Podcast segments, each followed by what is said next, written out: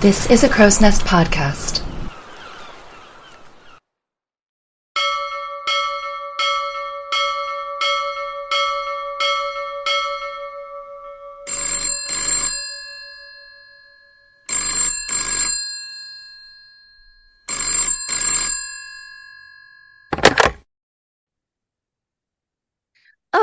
And welcome to Titanic Talkline. I'm Alexia, and I'm excited this week to have.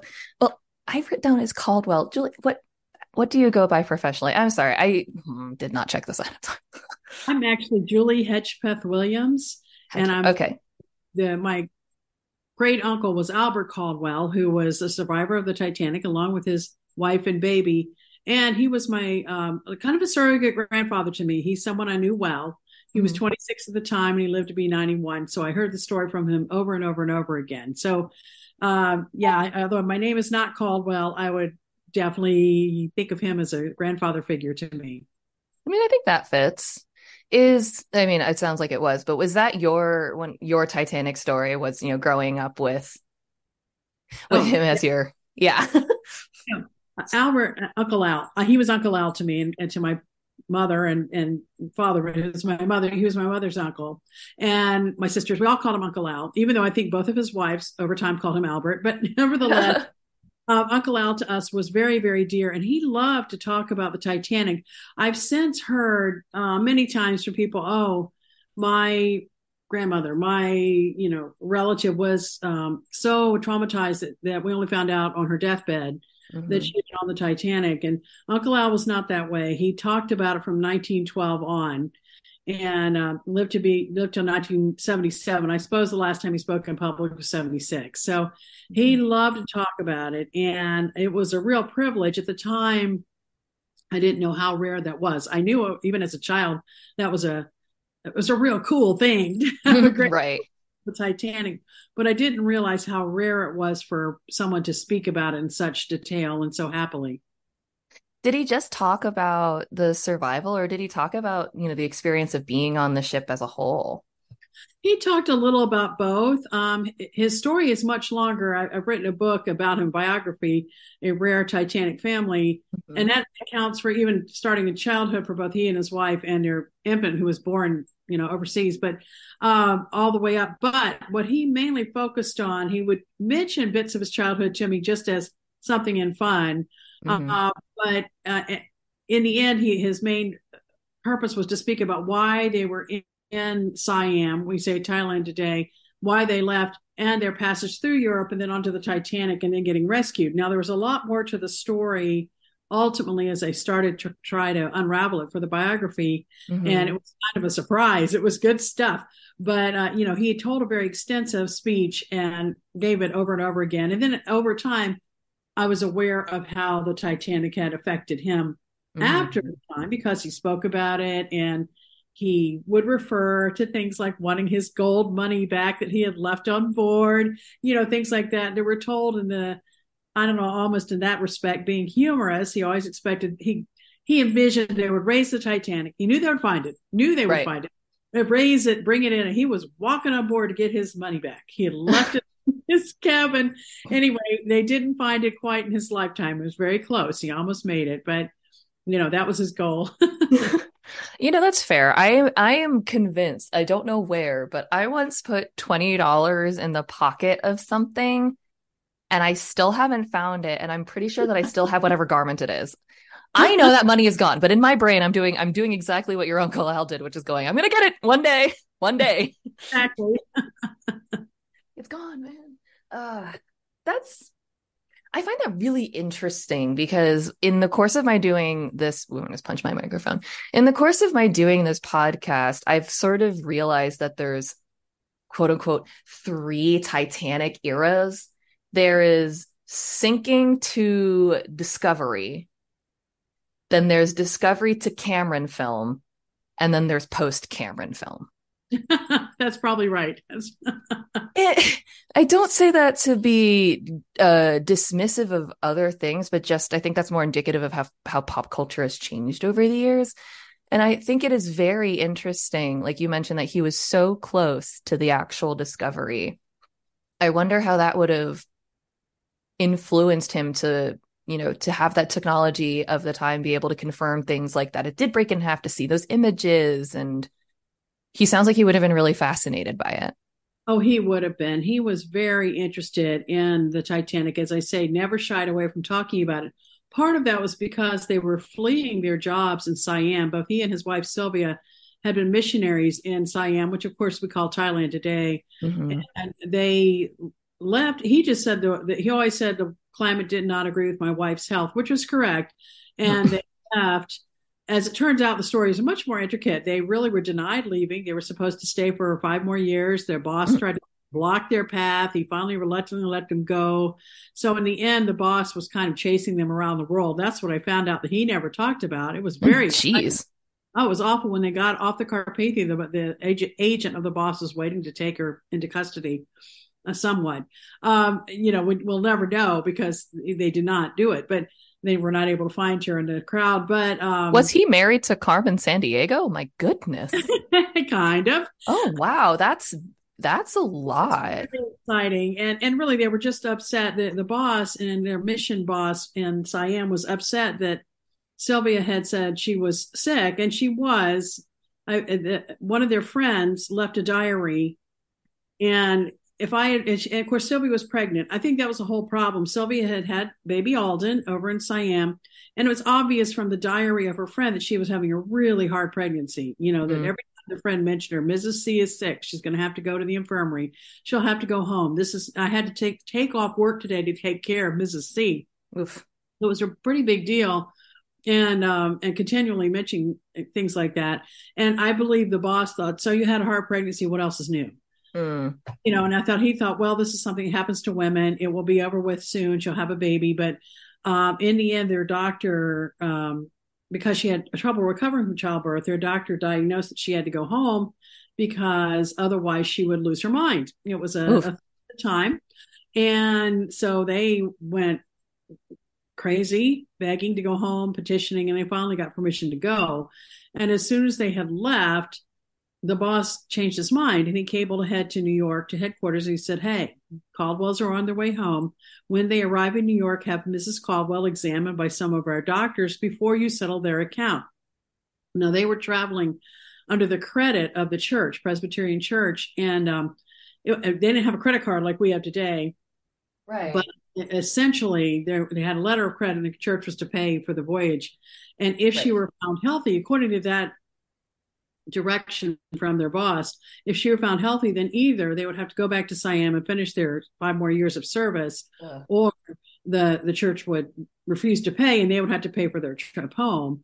And that was just really super expensive. They had saved $100 from their salary, which they had converted into gold coins quite by accident. Back then, people carried gold coins. It was a legal tender in the US. And that's what's at the bottom of the Atlantic right now. Those $100. Now, doing a conversion on that, um, it's roughly worth $3,000 today. And that would have bought them roughly only the passage across the Atlantic. So they would have still had a lot of money to pay for getting from Thailand to Southampton and then from New York to um, Illinois, where they were going. And so they were very glad when in the end the church did not make them pay. It would have been terrible PR for the church making Titanic pay. I, I can't imagine that they would have succeeded in that. But anyway, um, it was it was quite a, a, cat and mouse game around the globe as the boss was waiting for them, and oh, it was pretty exciting. Anyway, I can't remember what your original question was, but I'm sure you can let me know. Good news. I've also forgotten the original question um half the reason i so i met julie at the titanic convention this year and not to say that other speeches were not good but yours was my favorite because you talk like me where you're like i'm just going to go till someone tells me to stop and then someone does and i'm like bye that's, that's it well, I give that speech all over the place and I love giving it. And, and, I actually shortened it a little bit because they only gave me 45 minutes. So yeah. I was bummed about that. I speak for an hour, but um, it, it's a great story. And I love telling it as kind of a tribute to Uncle Al. He was so dear to us. And, um, uh, you know, so, and I have it, you know, worked out to tell the entire story from what he told, mm-hmm. then as a break in the middle, what we found out because when Uncle Al passed away in 1977, among his effects that came to my mom was a photograph of them on the deck of the Titanic, which we didn't remember. We had never seen. He didn't remember he had. And this has been confirmed many times over, but that launched us into thinking there was more to the story than we knew. Where was this right. photograph? Who took the photograph? How did they get it? Because he had yeah. a camera down with the ship, you know, that sort of thing. And it was quite a, an unraveling of the huge story that was Uncle Al was absolutely accurate in telling his story of the um, the sinking and and you know the trip on the Titanic, the sinking and the whole bit. Everything was accurate, but you know there were parts that he never told that that I found by that process. I mean, I think that one of the common threads that I hear when I talk to people who are relatives of Titanic survivors is that there's always you you learn a couple things posthumously and it's like it's not necessarily because these people were like ooh i have to keep my secret shh, shh, no no no. It's just there may have been some parts that people either intentionally or unintentionally just try to forget. I think that's quite possible because it in a way i thought maybe uncle al was concealing the fact that they were being pursued by their boss. We found great evidence of fair. But I thought also it may be that he um, was not aware of it because in the end, what the the boss was waiting with an ambulance to take Sylvia directly to Presbyterian Hospital for an examination, and I knew from that that letter in the church archives that they were not going to pay um, for their passage home if she were found healthy. It was it was okay. a shocker but they may no, have never known that. It's possible that they were not told that they were simply picked. They were simply picked up by sure. a friend from Missouri who happened to be there, uh, an official of the college they went to, and so this this friend picked up uh, picked them up and whisked them away to a hotel that was accepting Titanic survivors and putting them up for free. And it is possible that none of them ever knew. However, this friend was an official of their college, and his brother was on the board of foreign missions, and he knew the brother would have known about this conflict. And I'm not uh, beyond thinking that the brother told his his brother, who was visiting a town for a convention, pick them up and get them out of the way so that they don't have to Deal. pay their passage. So I think maybe he did know. Maybe the friend picking them up knew about it, and the Caldwells didn't or maybe the Caldwells did and, and Uncle Al kept it a secret, or maybe he'd forgotten over the years. I do have evidence that he forgot things over the years. Everything he told in the Titanic story was accurate, which I can tell you any of that if you like. Mm-hmm. But um, uh, it, like I remember in 1912, or I found in 1912 in the press, he said the ship definitively broke in half. Right. Whereas by the time he was um, 91, 90 years old, I, I remember we gave him the book "Raise the Titanic" for Christmas, and that one has the Titanic going down whole. And that was a going theory of the time. And he had read all the going theories. And I think he had just forgotten what he had seen or had figured, well, it was a long time ago. Maybe I didn't see it correctly. Yeah. So by the end of his life, he was saying it went down whole. So you see things like that, that I know at one point he, he said it one way and the other point he said it the other. But all in all, his own story, you know, was always um, accurate and uh, borne out by history. So I guess I he was like, technical tales to someone else. I'd like to encourage people to to to pick up your book if they if they haven't, but for those who weren't able to, you know, go to the convention and maybe aren't, would you like to tell, you know, maybe an abbreviated version of I, of your of your talk? I would love to. Yeah. Okay, so um, you know, Uncle Al and Sylvia met in college, Park College, Park University now, and got married a few months after graduation, left that very day to go to Siam to become missionaries. Because think about it, they graduated in 1909. What's Sylvia going to do mm-hmm. for a career? You know, this was a hard thing for young women in college at the time. And where, and she are, wanted, where is Park College, by the way? I'm sorry. Very near Kansas City, very close to Kansas City. Thank you. I don't know anything about geography.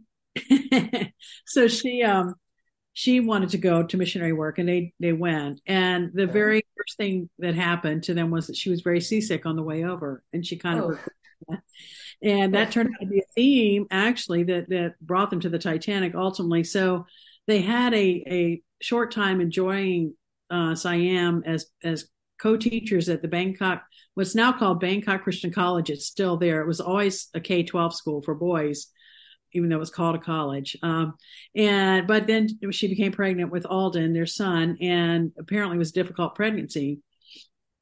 and that's when her her health problems began to appear, and she was diagnosed, as I said earlier, that she should go home. Right. Excuse me. And uh, so they um, got permission to go after much pleading, as I found out. Now, Uncle Al never told that. They had to beg and petition and carry on, but finally they got permission. And uh, so they left on the Derfflinger from Singapore, and the Derfflinger uh, made her seasick every single day the whole time they were on the Indian Ocean. So, and apparently she's very seasick through the Suez Canal. Oh, great. When they got to Naples, they were anticipating going to a spa for the condition that she had, the sickness that she had. Mm-hmm. Today, we don't recognize as a sickness. They would probably say it was fibromyalgia or something like that today. Okay. But nevertheless, at the time, it was called neurasthenia, and we don't have that diagnosis anymore. I, I And, will admit that uh, I've never heard of that, and I do have fibromyalgia. So she was to go to a spa for three weeks. We do know that. And then suddenly they didn't go for three weeks. Well, their grandson recalled that she was very afraid of cholera. And so I looked it up, But sure enough, Naples was riddled with cholera and they arrived. Ooh.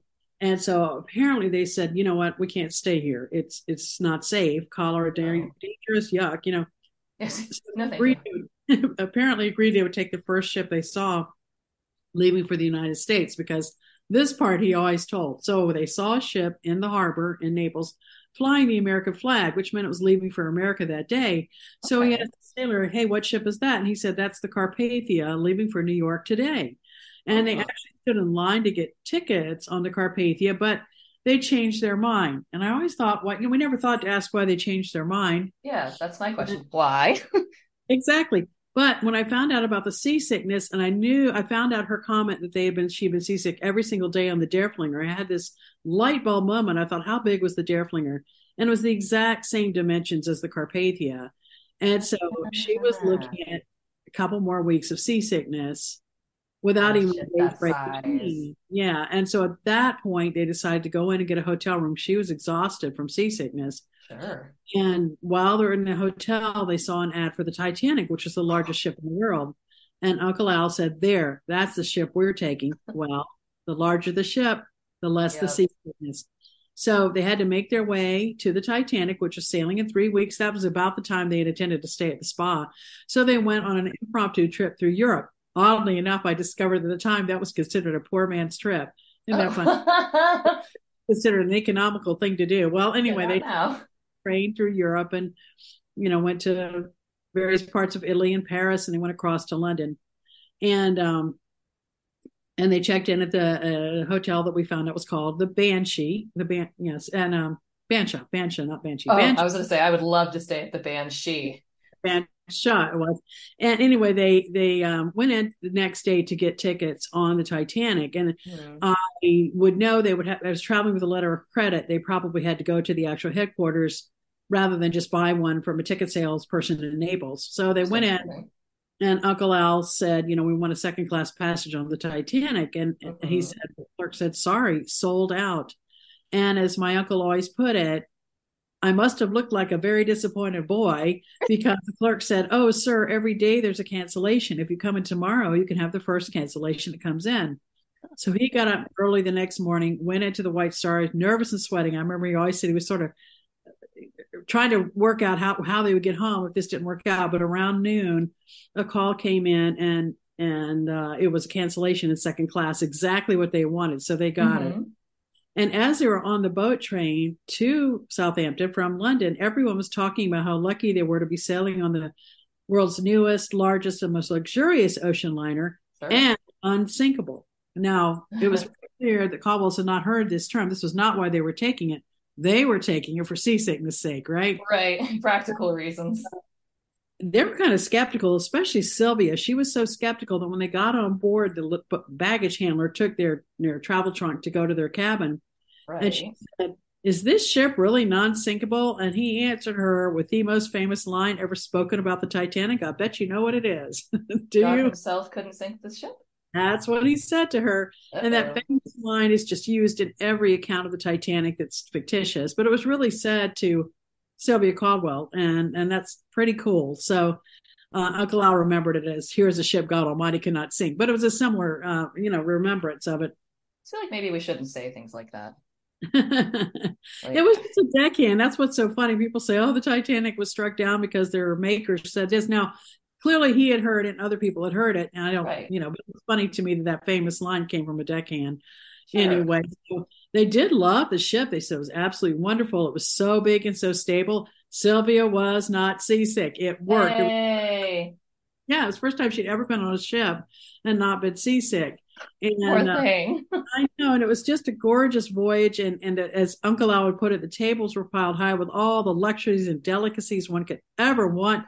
And yeah. because she was not seasick, Sylvia could eat them. That was even better. Oh. yes, that's the. I was gonna say, like, that must be super disappointing to have everyone talk about how good the food is, and you'd be like, "That's great. I can't keep anything down." Exactly. And she had had severe trouble with that, and it really did govern their desire to go on the Titanic. Anyway, so um, of course, on the night of April 14th, there in the evening, I guess might be a more accurate timing, they went to the church service in the second class dining saloon, and it was mainly um, a hymn sing, but the volunteer pastor uh, gave a short sort of homily sermon on uh, for those in peril on the sea based on the old naval hymn uh, Eternal Father, strong to save, who, whose line ends with, Oh, hear us when we cry to thee for those in peril on the sea. Of course, they had no idea they were the ones in peril. It was meant to be a metaphor. and anyway, um, it was very cold. They noticed that, and they had, they normally took Alden out for a spin on deck, but he it was too cold, so they went to bed to stay warm. And um, Uncle Al went to sleep on the lovely vibrating, you know, vibrating with the ship's movement, the bed, uh, very comfortable, he said. Sure. And, and, um, Sylvie was sharing the bottom bunk with a baby, and it's very clear he'd been fussy that day, as we came to find out. But anyway, so I don't know how she got any sleep. I'll be honest, boy, she was she was kind of lying awake or dozing lightly when the ship hit the iceberg, and she felt it shudder. She always described it as like a small, uh, a, a, large dog shaking a small kitten in its mouth, which is pretty firm. but nevertheless, she woke uh, Uncle Al up, and he jumped up and ran out, found a sailor, and said, "Why have we stopped?" Because the ship had come to a halt. And they said, "He said, meh, just hit a little iceberg, no harm done. I guess go back to bed." Oh, no so, big deal. Don't worry about it. Too late. I'm worried. And he was actually not. He climbed back in bed and he said it was hard to fall asleep without the um, vibrating bed, but he finally did. Oof. But then they were shocked awake by someone pounding on the door, calling them out on deck. So they went to get um, their baby in mm-hmm. uh, his little coat and little hat, which were in the travel trunk. And they couldn't find the keys anywhere. I mean, they looked and looked and looked, but where did we put them? And finally, they remembered earlier that day they had given the baby the keys to play with, which is why we realized the baby was fussy all day because what else do you do with a fussy baby? You right. know, give, give him a toy, and that was the toy. And he apparently had thrown them away. I mean, the baby was just ten months old. So they never found the keys. So they had to leave his coat and hat in the trunk and wrap him in a blanket. And they also had to leave their one hundred dollars and American gold coins, their life savings, right. in the cabin, which is what Uncle Al wanted back all his life. And anyway, they went out on the deck and Sylvia said they had a lovely time talking with people. She was very outgoing and social, and you know, it was fun talking to people they would have never met. It was very sure. cold. And finally, a sailor said, "Hey, um, you know, maybe you all want to get out of the wind." And noticed the baby was cold, and so a bunch of people went down several flights of stairs to be loaded onto a lifeboat mm-hmm. uh, from a gangway. Now, the Caldwell said, "Notice the lifeboats being loaded, and they were utterly shocked, shocked because everyone knew the Titanic was not going to sink." In fact, um, Uncle Al had gone back to the cabin to get another, another blanket for the baby, probably to look for the keys again. But one more through, try. He stepped through and then back through a watertight door that was still open. Mm-hmm. And he always said, Oh, thank goodness the captain didn't push the button to close the watertight doors while I was back there. Well, the rumor was not quite accurate that the captain could push a button on the bridge and lower all the watertight doors. And that's what made the Titanic unsinkable in reality that he only could lower the engine room doors, which he had done. But Uncle Al took that to mean the captain didn't think the ship was in that much danger because the watertight doors had not been lowered. You know, so it was a just a mistaken impression on his part. Sure. Anyway, th- so they didn't think it was worth getting Sylvia getting off because here she was had had um, neurasthenia, which meant her arms were weak. Mm. How was she mm. going to row a boat and hold a baby? That was almost ludicrous. And I hope that no one expected her to actually do both. Well, you know, they're probably putting women and children off. What are they doing? You know, Yeah, that's fair. so she so they they decided there was no need to get off but anyway they went down into the uh, this this lower deck and Mhm. nobody ever came to let them on a lifeboat so they climbed back up and i didn't even tell, tell this in the talk the other day but the uh, the only place that they were stopped is as they were climbing up from third class space to second class space on a very steep la- um, she called it a ladder it was a crew stairs Mhm. you can see it on models of the titanic it's it is pretty steep but it was meant to be stairs right. and it was meant to be off limits to the passengers. But anyway, uh, a steward tried to stop Uncle Al and said, "No more men at this point." And then a woman in their party uh, came around behind him and said, "Can't this gentleman to go to carry his own child? You know, there's no Mhm. other woman behind me." And at that point, an officer overruled the steward and let Uncle Al go. And Mhm. so they they made their way up to the lifeboat deck, which which involved um, Sylvia being pulled up on a swing because she couldn't climb; she didn't have the strength right. Yikes. and allowed to climb a ladder. Um, this was a crew ladder by then. She had to, he had to climb a ladder holding the baby in the other hand. He was very athletic. Anyway, they got up to the deck and they were still not totally convinced. But just then, a group of stokers came by. Now, here's what a, a, a blessing. Uncle Al had a camera. He had been all over the Titanic taking photographs. Wish we still had those photographs. Mhm. But one of the um, photographs that he took was of the Stokers in the engine room. And he had then had the idea for a 1912 version of a selfie. He had said, Can I shovel the coal into the furnace and you take my picture? And so they, you know, the guy said, Sure. And they exchanged camera and, and advice on how to look professional. And they also exchanged names. Mhm. So on this crucial moment, as they're standing up by the boat deck, here came one of those stokers, a bunch of stokers, but one of them recognized him and called him by name. He said, Mr. Caldwell, if you value your life, get off this ship. I've Mhm. been and the hold is filling up with water, and this ship will go down. Well, at that point, he took that seriously, and that's why uh, at that moment, Lifeboat 13 was going by, and the Stokers ran and stopped it and got on, and the Caldwells dropped all their objections and they followed. They were the last three on board. So um, that was how they were convinced to get on. Good. It was until they, of course, as we all know from the James Cameron movie Lifeboat 13, had all sorts of problems. It didn't go down evenly. It was one that pitched forward and back, and people were screaming and hanging on for dear life. And when they got to the Mm. line, they were in front of a condens- condenser pump throwing water out of the Titanic, and they were all drenched. And Uncle Al said he had to cover the baby, lean over the baby to keep him out of the wind, as he recalled it. But I know it's to keep him out of the water too. Mhm. Anyway, so they were kind of drenched. and so the men hastily untied the um, oars to use them to propel the 13 out of the water, out of the way of the pump water. Right. And I put them underneath 15. But, you know, no matter, all they had to do was pull a lever to release 13 from the side of the, the big ship. But no, the lever was gummed up with shiny red paint. Oh, I still remember Uncle Al telling me that when I was about 12. And I had not realized the Titanic was in color because it was before Ugh. the James Cameron movie. It was it was so funny. I remember with a shock. Of course, it was in color. What? How stupid are you? But anyway, so th- this paint had pulled in the mechanism, and they were stuck. And the women were screaming to stop lowering the boat above. And finally, the boat above got so close they could pound on the bottom. And mercifully, that boat got the message. And Sylvia said person from the boat above threw a knife down, and that's what they cut themselves free with. oh, good. And they rowed away half a mile, and that was the first time they realized the Titanic was in trouble. And by then, it had maybe I think twenty more minutes. I mean, they said literally they could not see any trouble, and so it's not a surprise to me that a lot of people could not perceive danger aboard, and they were they had the horrible situation of watching it go down, and um, it did break in half. He said, and momentarily the stern looked like it might float, but then it too went went down as he said with a gentle swish she was Mm. gone that's how he described it and um, then the cries started everyone who had been thrown into the water and um, it, it, it- as sylvia said the cries were the weirdest most appalling most heartrending noise ever mortal might hear Mm. one man on the boat said it's just people singing and her response to that was but who could be deceived Yeah, seriously. yeah i asked uncle al about that when he was 90 because i had not remembered him speaking about it and he got he was always full of smiles he just was a very happy person Mhm. and the time the smile went away and his face just turned gray and he said you just have to forget the screams or you'd go crazy and even as a 16 year old, I realized he had been actively forgetting the screams all those years. Yeah. So anyway, there they were stuck on the North Atlantic, not sure if they were going to be picked up or not. And they kept scanning the horizon, looking for a light. All they could see were light, uh, light, light boats. Finally, a young man on the boat said, "I think I see a real ship on the horizon." And Uncle Al couldn't see it, neither could Sylvia. Mm-hmm. And they were pretty young; they were in their late twenties, but they they were you know, discouraged. They, they didn't dare hope, but after another hour, they could see there was a ship coming. And indeed, when dawn broke, it was right there, and it was the Carpathia.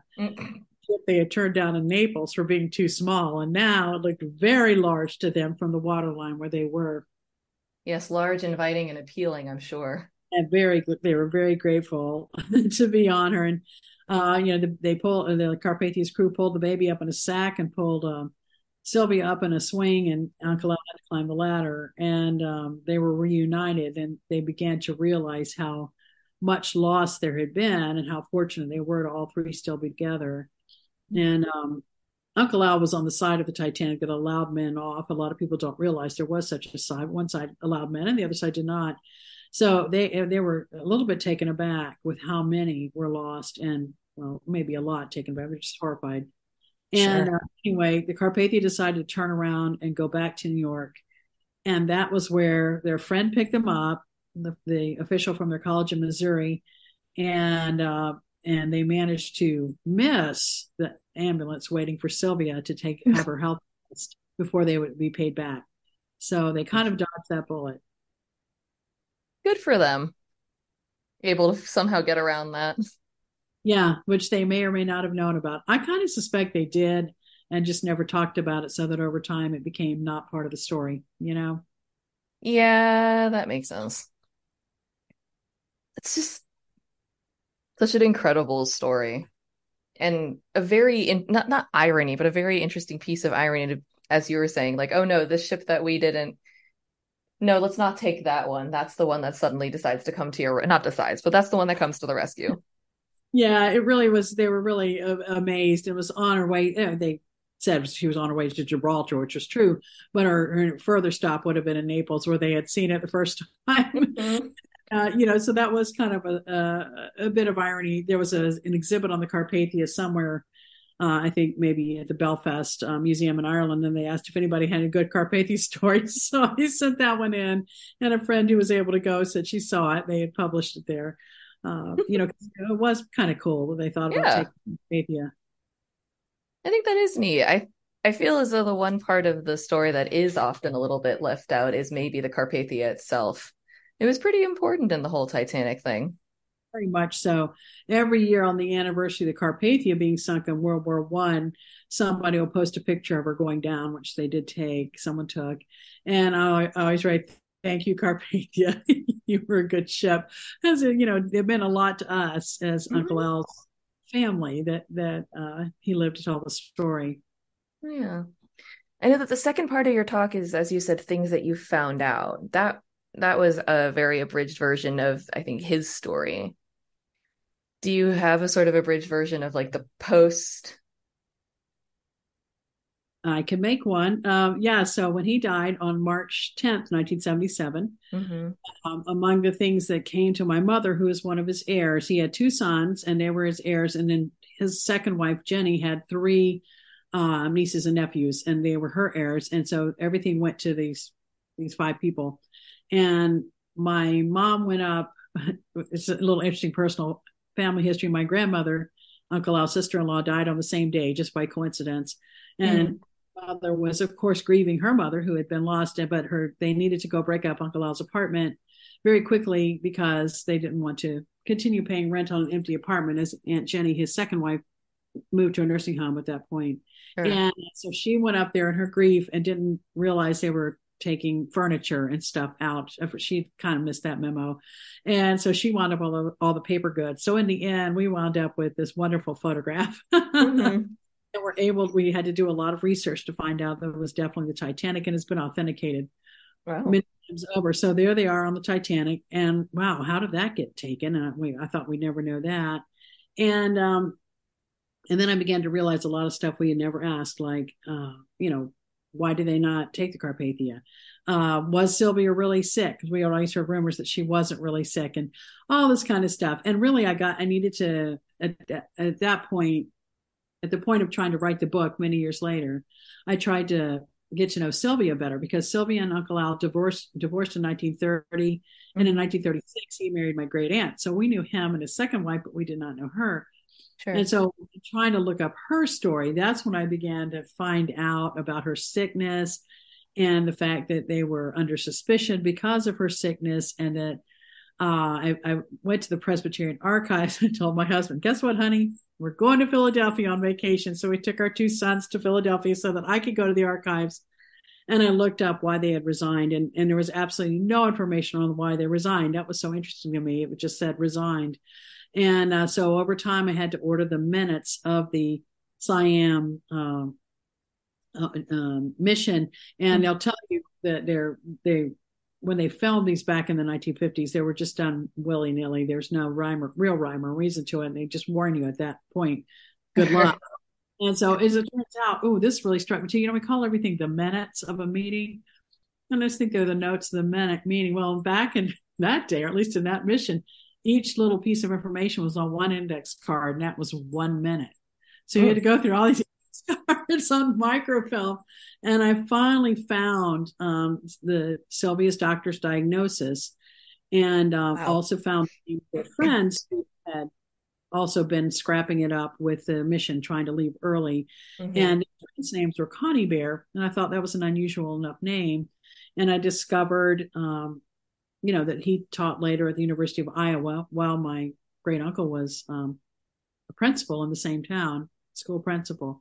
Anyway, mm-hmm. that their name Conybeare prompted their grandson to say, I bet we can find their descendants. Why didn't I think of that? But he did. and he found their granddaughter and she had their diary. So we were able to prove that Sylvia definitely was sick. Now, she was sick while being pregnant. As I said, right. that was where the difficulty came in. The male boss saying, well, women are sick when they're pregnant. What else is new? And Sylvia is saying, this is not, this not to me, even yeah. though she was first pregnancy, but she was halfway around the world. I'd have been afraid too. Same. so I started, you know, finding out her illness and, and the need for them to travel. And then I found out about her seasickness. That way she wrote to her alumni magazine that she was seasick every single day and uh, you know you just don't normally write to your alumni magazine about seasickness you usually write about or something like that your That's job home but anyway your dog whatever but she was writing about seasickness so you know it was really bad mm. and, yeah well uh, that's consuming your your entire brain Right, exactly. And also found among Uncle Al's things, one of the great treasures my mom wound up with was a booklet called Women of the Titanic Disaster that Sylvia wrote in 1912, just a, mm. a few months after, if not right after. And it was published um, by a company out in Missouri. And as far as we can tell, there are only two copies left in the world. Um, wow. One in the state archives and one in my, um, you know, safe place where I keep it. and uh, it turned out that ultimately Sylvia was a um, an employee of State Farm, and she was the secretary to the boss, and, and eventually she married the boss and that's why they came to have this this document in their archives. But as far as I know, there's not another co- copy of it. But wow. in uh, researching that copy, I discovered that was her topic. She was supposed to speak on women of the Titanic on the Chautauqua circuit right after they got out of the Carpathia. You know, they didn't have a job anymore. They had lost their jobs because they had quit. Right. And humorously to me, and interestingly, the the um, press did not understand that. They thought they were on their um, furlough, as they called it, kind of a mm. sabbatical. Mm. And right. uh, not. They had actually left under some fire and some some cloud of suspicion, and so they just didn't bother to correct that. And um, every time, as I discovered in the press, that they were expected to speak, Uncle Al would speak, but Sylvia would not, and. Mm. She would always be given, like he was telling me, sorry, my wife couldn't speak because she had nervous prostration and things like that. Okay. Said about women in that era. Well, I don't really believe she had nervous prostration about speaking because she had won awards for speaking in college yeah. and she spent her her time as a hobbyist on stage that yeah. she was a community theater actor so i don't think she's a, had stage fright i think she was nervous about possibly being found out or being accused of being not sick And, and I did notice that almost every place she was expected to speak, if not every one that we know she was expected to speak, had a religious connection. And so that if people thought, well, this woman was a missionary and we, they got wind of the fact that she was uh, fleeing for her health and now she looked really healthy, they might have been afraid they'd be called to go back. So she conveniently bowed out. But one of the um, the, the topic she was supposed to speak about was women of the Titanic disaster. Mm-hmm. And apparently in Oregon, Missouri, um, they commented that she had written this book and they, she was selling it by subscription. So please buy it. And I noticed that the publisher of it in um, St. Joseph, Missouri, I discovered that he was the proprietor of the Chautauqua there, so that he was probably the one who published it for her. I mean, he was mm-hmm. probably she was supposed to speak at that Chautauqua and bowed out as well. So that in the end, you know, they got the story out of her as a piece of paper. And it was mainly, it was interesting. It was a large, um, uh, a lot of eavesdropping on women in the Carpathia. She was listening to them talking about their experience now of what were they going to do next. And it was really mm-hmm. touching. Mm-hmm. One of them turned to her and said, I'm not saying this to you because you're an American, but I'd rather be going to America in this condition than any other country in the world because they were going penniless. They literally just had the nightgowns that they were wearing when they got off the ship. Wow. They hadn't spent, and in that era, a lot of women were not educated to have a career. Right. You know, many would find something that they could be paid for, but it was a big life change and tragic for them. And uh, so they were, you know, a lot of them had complimentary things to say. Another one um, commented, never mind. I've never met an American without a big heart. They will take big, you know, and that was one of those things. I'm sure she was hearing the most complimentary comments, sure. uh, but it, it, it moved her to write about them. And that's what the book is filled with is what the women were saying on the Carpathia. Mm-hmm. And that, that was pretty, um, I don't know, revelatory to me. I, I liked her eavesdropping and it was really interesting to hear. I mean, sometimes it's not necessarily that it's eavesdropping, but sometimes it's just being able to overhear about the impacts of things that you were involved in. Yeah. That's really number one, thank you for talking at the convention. And number two, thank you for sharing your story here. Um, you know, the one thing that I've learned via doing this show is that everyone's personal story matters for the continuing of the legacy of the Titanic because there was so many people from different walks of life that were a part of this. It's important to learn about the stories of people like Albert that, you know, maybe weren't hit by the mainstream. Right. I agree. Thank you. Yeah, because I know everybody, you know, knows Molly Brown and she's an interesting character. No sure. Denial. Everybody knows about John Jacob Astor and his wife and and you know, they are interesting and they were the celebrities of their day. Mm-hmm. The Taylor Swift of their day. Everybody followed what they but people like Uncle Al were not followed. He was just a school teacher, and his wife was also a school teacher, and they were ordinary people. Now they were second class instead of third class in, in the on the Titanic's roster, mainly because the church would pay that much money for them to cross. Mm-hmm. But they were just ordinary people, middle class people, you know, trying to get home. And I think their story is fascinating. Plus, I also love that, you know, I know this story personally from Uncle Al himself. And um, that often when the more famous people you get a several degrees removed story because they were already famous in the media and people kind of had a uh, a picture of them that if they mm-hmm. knew the mm-hmm. person might not quite be accurate. You know what I mean? I'm not saying they I don't know because I've not made a study, but I know that when you get this celebrity aura around you, that the story becomes removed into the celebrity field. Whereas mm-hmm. a person like a Lau who wasn't a celebrity, um, right. his more immediate and more, I think, probably in most cases true to what happened or true to what he was. And so I, I, I love that aspect of it. Yeah, I, I also just think that no matter who you are, a story is important. You know, Titanic didn't have six people on it. It had, you know, and a small society carried in it. Yes, it's a lot of yeah, it's a lot of stories and a lot of hopes and dreams and fears. Yeah, exactly. That was a, a good description of it. When did you decide that you like I'm getting to the end of my time with you, but when did you decide that you wanted to actually put this down into a book? Cuz writing a book is it's not just like a thing you wake up and do for a few hours. That's a it's a big effort.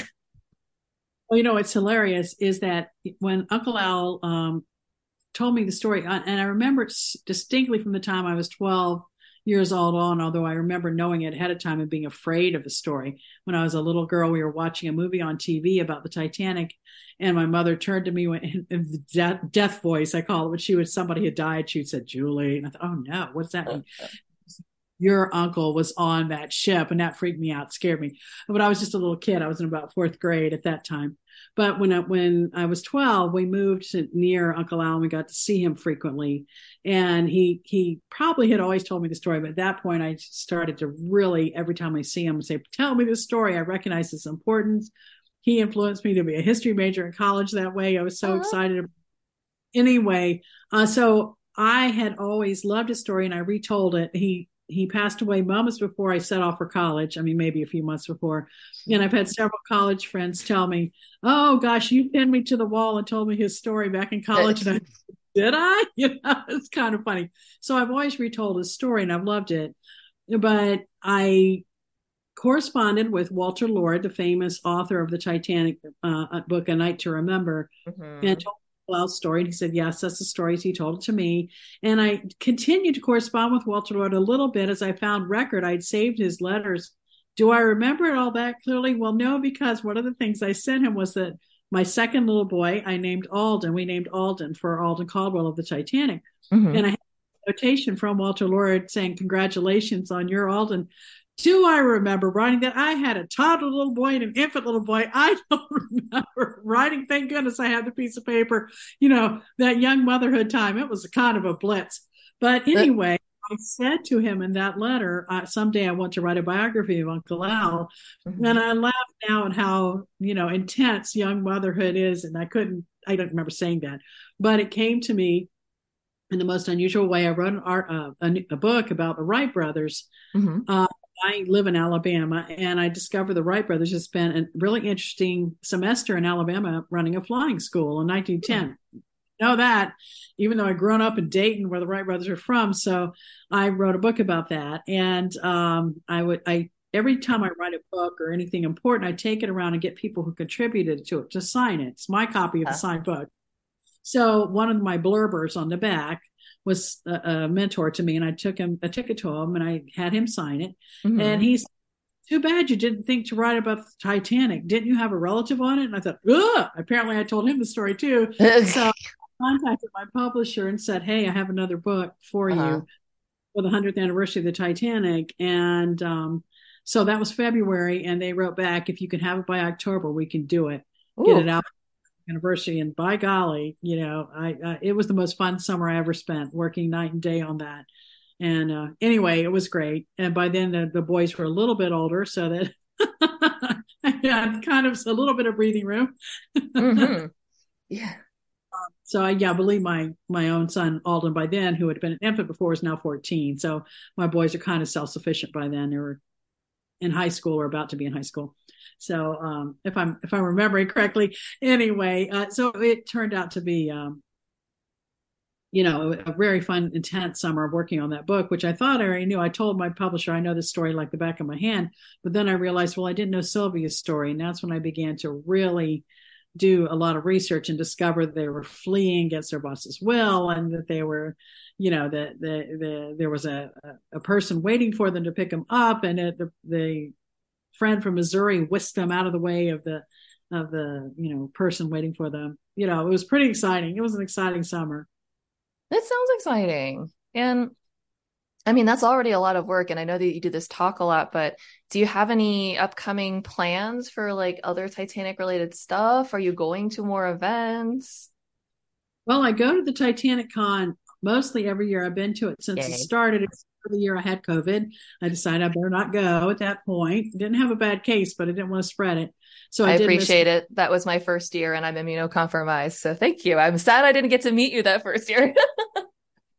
there you go. Yeah. So I go to that generally every year. Yay. And I get asked about the Titanic, speaking about the Titanic a lot. I speak in, you know, ladies garden clubs, you know, historic groups, you know, that sort of thing. Uh, so, you know, people ask and I speak about it and um, it's one of my more popular. I speak about all my books, but it's one of my more popular subjects. Sure. And um, so I when anybody asks, I find a way to get there or we work out a way. And so that's my main goal right now. I, I don't have any particular things in the works about Titanic at the moment, but I'm always spreading the word. well, I I hope that you're planning on coming to next year's convention. It's gonna be back in Tennessee, I imagine.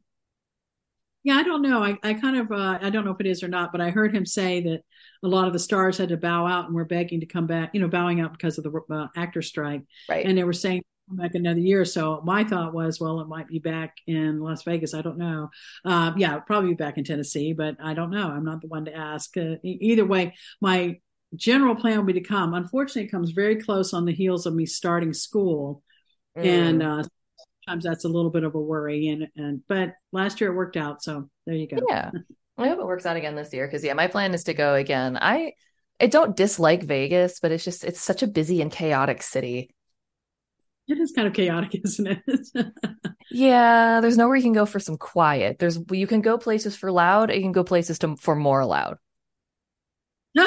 Good description. It's really all that it is. It's like, wow, where can you go for a quiet? Nowhere. Uh, you have to leave the city. Okay, understood. Uh, that was my one downside. At least in a Pigeon Forge, you could find quiet pretty easily. That's true. Uh, well, Julie, thank you so much for coming on my show and for telling your Uncle Al story and for talking about your book. Um, for the people who have not read it, could you tell us the title one more time? Yes, it's called A Rare Titanic Family. And, it's rare because it's rare for a Titanic for a family to survive intact. So mm-hmm. yeah. that's the story of my uncle and his family, a rare Titanic family. Well, that's really incredible. Thank you so much for coming on. Well, thanks so much. It's fun to to see you here. yeah, you too. on Zoom, and it's very fun to make your acquaintance. This is great. You too, and I'm sure I'll see you again in the future. So yeah. the plan. All right. Well, thank you all listeners, and I'll see you next time. Bye. Okay. Bye bye. Titanic Talkline was created and produced by me, Alexia. Be sure to keep up with the show on all the social medias at Titanic Talkline on Facebook, Instagram, and Twitter. That is all one word Titanic Talkline, T I T A N I C T A L K L I N E. If you want to get in touch, be on the show, sponsor the show, or have a question or anything you want to tell me, send me an email at Titanic Talkline, again, all one word, at gmail.com. That's Titanic Talkline at gmail.com. Thanks so much, and I'll see you next time. Bye!